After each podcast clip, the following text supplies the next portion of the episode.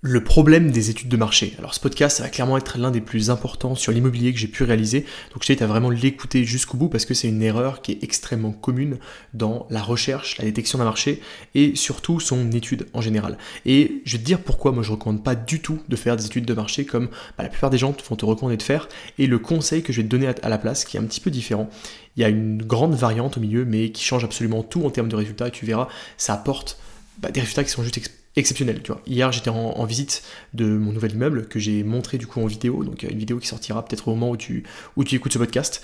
Euh, et je, je parlais justement de ça. Je parlais justement de l'impact du marché sur l'affaire qu'est donc ce bien, puisque ce bien, bah, c'est un bien qui génère comme toujours plus d'un salaire de bénéfice une fois loué int- intégralement, et surtout une plus-value qui est largement, largement supérieure à cent mille euros. C'est l'estimation, elle est assez pessimiste.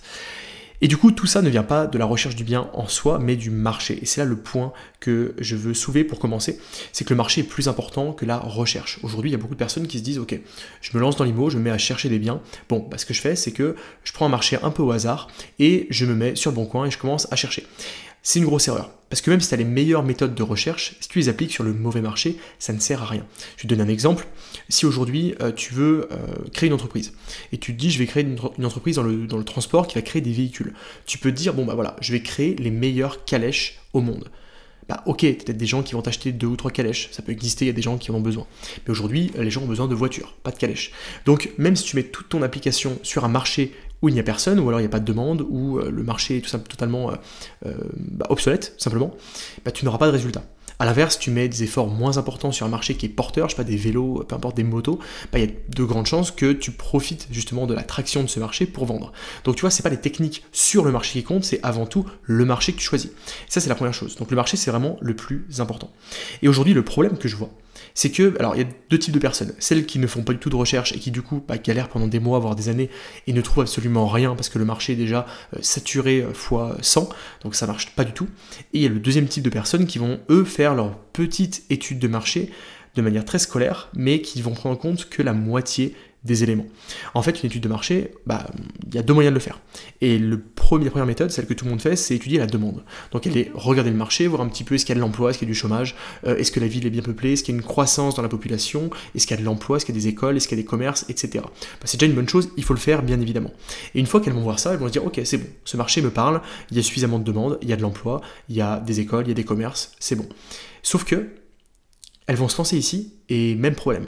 En fait, elles vont se retrouver dans la plupart des cas sur des marchés qui sont également saturés. Forcément, un marché qui est super intéressant comme ça, bon bah il y a de grandes chances qu'il soit, euh, qu'il ait déjà été repéré par beaucoup d'investisseurs. Il n'y a pas de secret. On n'est pas euh, trois investisseurs en France, on est nombreux. Donc forcément, les marchés évidents comme ça sont faciles à, à détecter et donc forcément, il y a du monde dessus.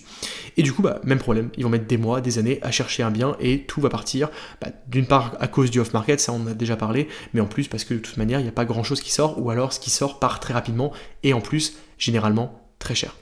Et du coup, ces personnes-là ont pris en compte seulement l'aspect demande. Est-ce qu'il y a de la demande sur le marché? Et en fait, la vraie chose à voir en plus de ça, en plus de la demande, c'est également l'offre.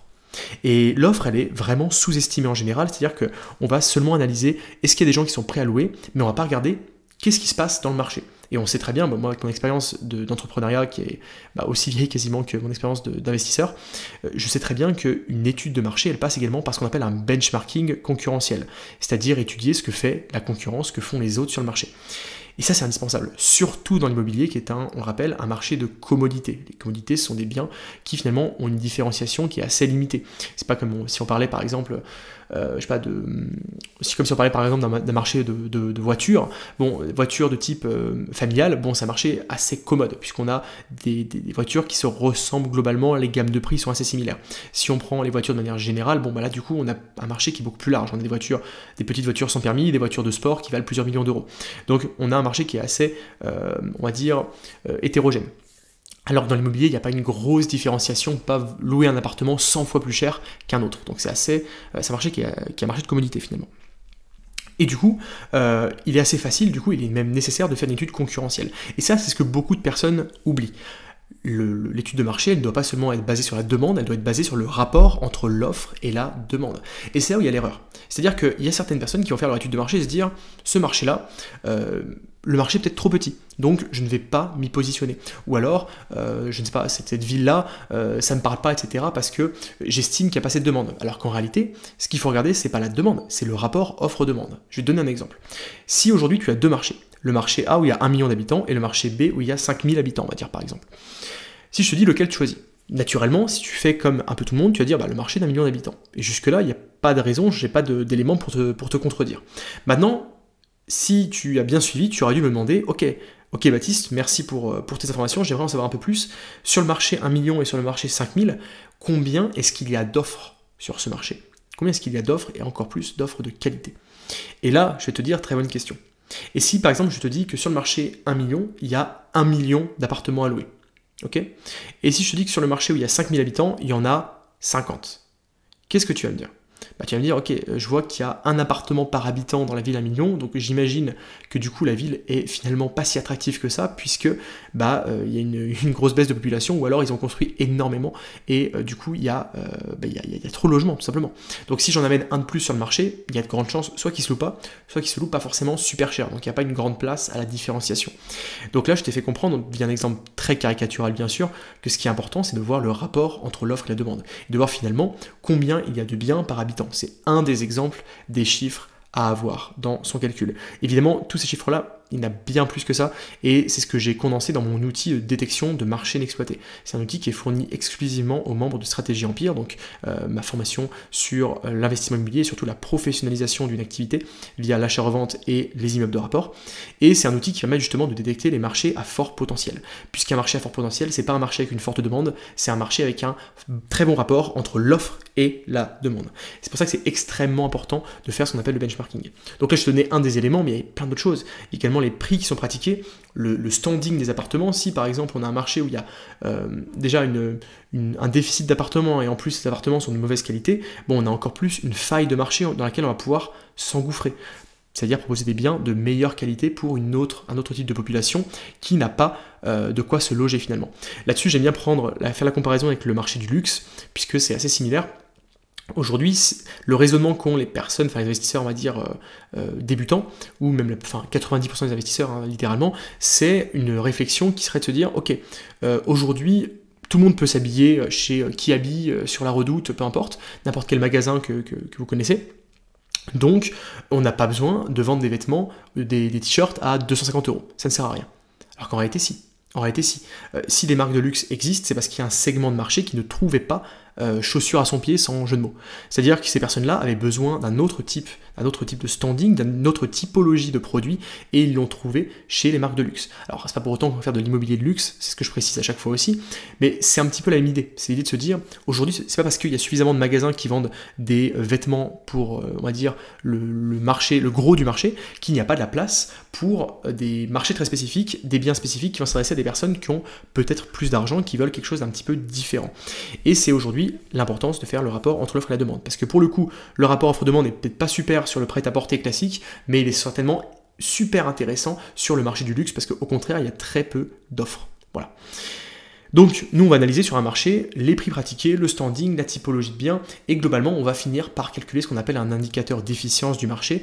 Euh, là, encore une fois, le, le logiciel que j'ai créé le fait automatiquement, mais euh, là, je vous le dis de manière euh, euh, verbale, enfin, je vous l'explique.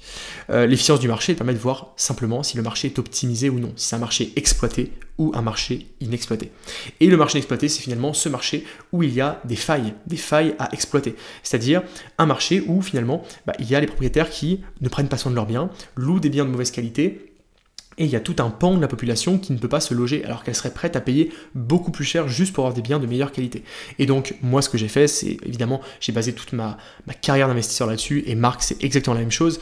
On a proposé des biens à un segment de marché qui ne trouvait rien. Et du coup, les locations se font en quelques jours, c'est extrêmement rapide, même dans des petites villes. Donc, on double absolument tout le monde. En plus de ça, on loue beaucoup plus cher, donc on est plus rentable. Et euh, finalement, euh, on a Un, un nombre énorme d'avantages. Je vais te donner un exemple très simple. Si tu loues plus, plus cher ton appartement grâce à ce système de marché exploité, donc tu, tu, tu touches une nouvelle cible et tu loues du coup beaucoup plus cher.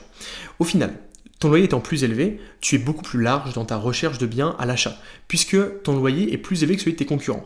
Là où tes concurrents vont se dire « bah non, ce bien est peut-être trop cher pour moi, puisque je pourrais le louer par exemple mille euros », toi tu peux te dire « attends, moi je vais louer non pas mille euros, mais mille quatre cents euros par mois, grâce à mes astuces d'optimisation, et du coup je pourrais potentiellement acheter ce bien », alors que la personne A aurait dit, aurait dit non.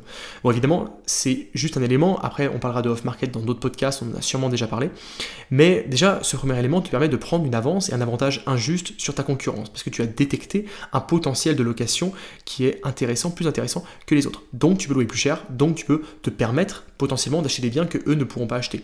Ou alors même si tu achètes les mêmes biens qu'eux, finalement tu seras plus rentable, tu gagneras plus, et donc bah forcément tu accéléreras ton parcours, et ça a un effet sur tout, hein, sur ta banque, ton financement, euh, la confiance que vont avoir tes partenaires, la gestion de tes travaux, ta sérénité personnelle, évidemment tes revenus personnels, et ça te permettra d'aller beaucoup plus vite sur ton parcours.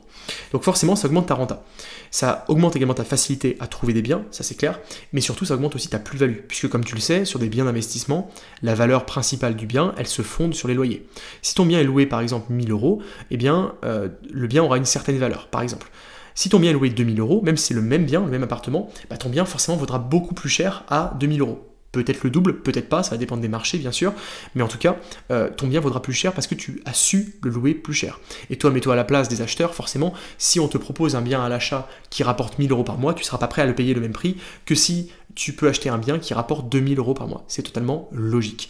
Donc, le fait de trouver ces marchés exploités où il est facile de créer de l'optimisation, ça a plein d'avantages. Enfin, ça, ça implique, enfin, ça impacte toute ta chaîne de valeur et toute Euh, ta, ta carrière, enfin tout ton, tout ton système d'investissement, puisque ça facilite ta recherche, ça facilite ta location, puisque tu loues à des meilleures personnes, et plus rapidement en plus, tu gagnes plus à court terme, tu gagnes plus à long terme grâce à la plus-value, bref, tout le monde est content. Euh, donc c'est vraiment indispensable d'être sur ces marchés-là, et c'est ce que personne ne t'explique. Tout le monde te parle de comment trouver la bonne affaire, et cetera. C'est important, c'est clair, mais avant tout, il faut trouver le bon marché. Le mode d'exploitation, il devient secondaire. Quand tu as le bon bien entre les mains, tu peux en faire ce que tu veux. Si tu as un appartement, euh, un grand appartement, tu peux te dire « ok, je vais faire de la division, et cetera » Peu importe. Même si tu le loues de manière classique, si tu l'as bien acheté, tu feras une bonne affaire, ne serait-ce qu'à la revente déjà. Donc le plus important, c'est ton marché. Et la seule manière de performer, c'est de trouver ce qu'on appelle des marchés inexploités. Je te rassure, il y en a partout en France. Aujourd'hui, des marchés dans lesquels les propriétaires ne, ne sont pas du tout à la page, crois-moi, ça court littéralement les rues. Il y en a de partout, proche des grandes villes, proche de Lyon, moi je suis proche de Lyon, tu le sais, proche de Paris, Marc est en région parisienne, en Ile-de-France, donc ça existe également, et bien sûr dans toutes les régions de province aussi. C'est pas que des petits villages de cinquante habitants, tout pourri, où il n'y a rien, pas du tout. Ça peut être des villes moyennes, même des grandes villes, qui sont simplement sous-exploitées. Ça peut être également des quartiers dans certaines villes. Ça dépend vraiment de la typologie de la ville. Tout ça, on l'explique bien sûr dans la partie sur les marchés inexploités, euh, qui est certainement la partie la plus importante de la formation Stratégie Empire. Bon, je pense qu'on a fait le tour du sujet. Euh, c'est un podcast qui est quand même assez complet. Je pense qu'il y a beaucoup d'informations. J'espère que tu as pu prendre des notes. Si le podcast t'a plu, et je, je, j'espère que c'est le cas, je t'invite à me laisser un avis sur Apple Podcast. Il suffit d'aller en bas de la page de présentation du podcast Les Affranchis, de me laisser un avis, cinq étoiles, si possible, tu laisses ce que tu veux, euh, libre à toi. Euh, le but, c'est du coup bah, de m'aider et de, de favoriser le podcast au niveau du référencement pour que plus de personnes le découvrent. Si plus de personnes le découvrent, je fais plus de podcasts et tout le monde est content. Si tu veux découvrir Stratégie Empire, tu as des liens en dessous de ce podcast pour aller voir la masterclass où je te développe ma stratégie en direct avec la partie sur les marchés exploité et la partie sur le off-market, et forcément je te présenterai à la fin le programme, tu pourras éventuellement le rejoindre si tu es sélectionné. Voilà, je te laisse là-dessus et on se retrouve du coup dans un prochain podcast ou directement dans la masterclass qui est juste en dessous de ce podcast. À bientôt.